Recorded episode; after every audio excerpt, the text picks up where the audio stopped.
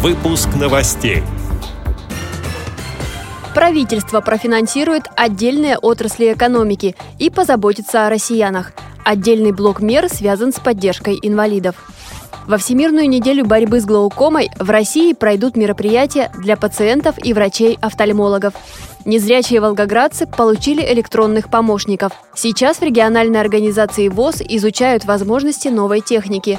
Прошли маршрут с препятствиями вслепую. Московские школьники побывали в питомнике собак-поводырей. Далее об этом подробнее в студии Анастасия Худякова. Здравствуйте!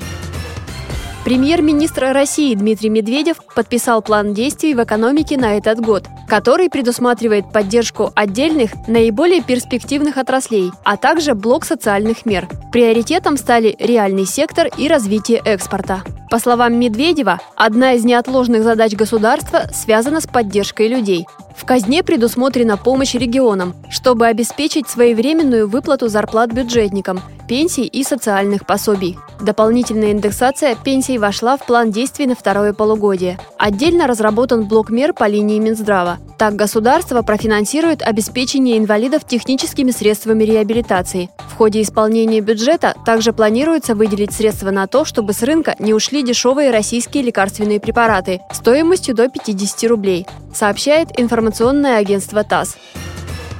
Всемирная неделя борьбы с глаукомой начнется в это воскресенье, 6 марта. В России зарегистрировано более 800 тысяч больных. Глаукома занимает первое место среди причин, вызывающих слепоту.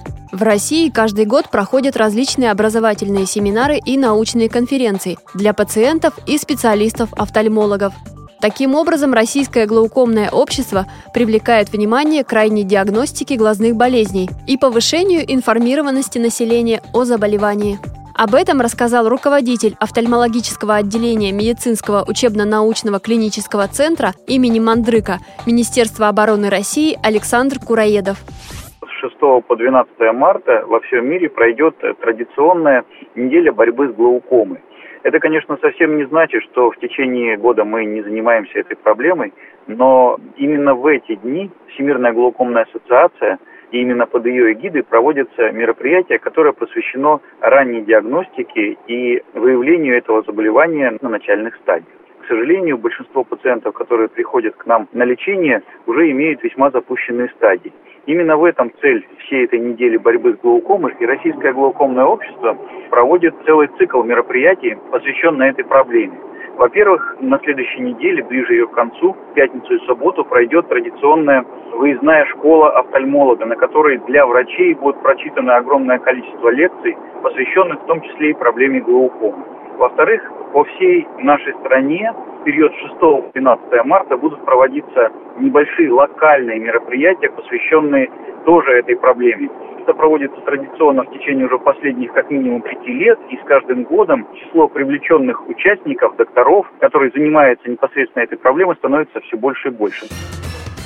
Волгоградские инвалиды по зрению получили смартфоны. Обладателями гаджетов стали 93 человека.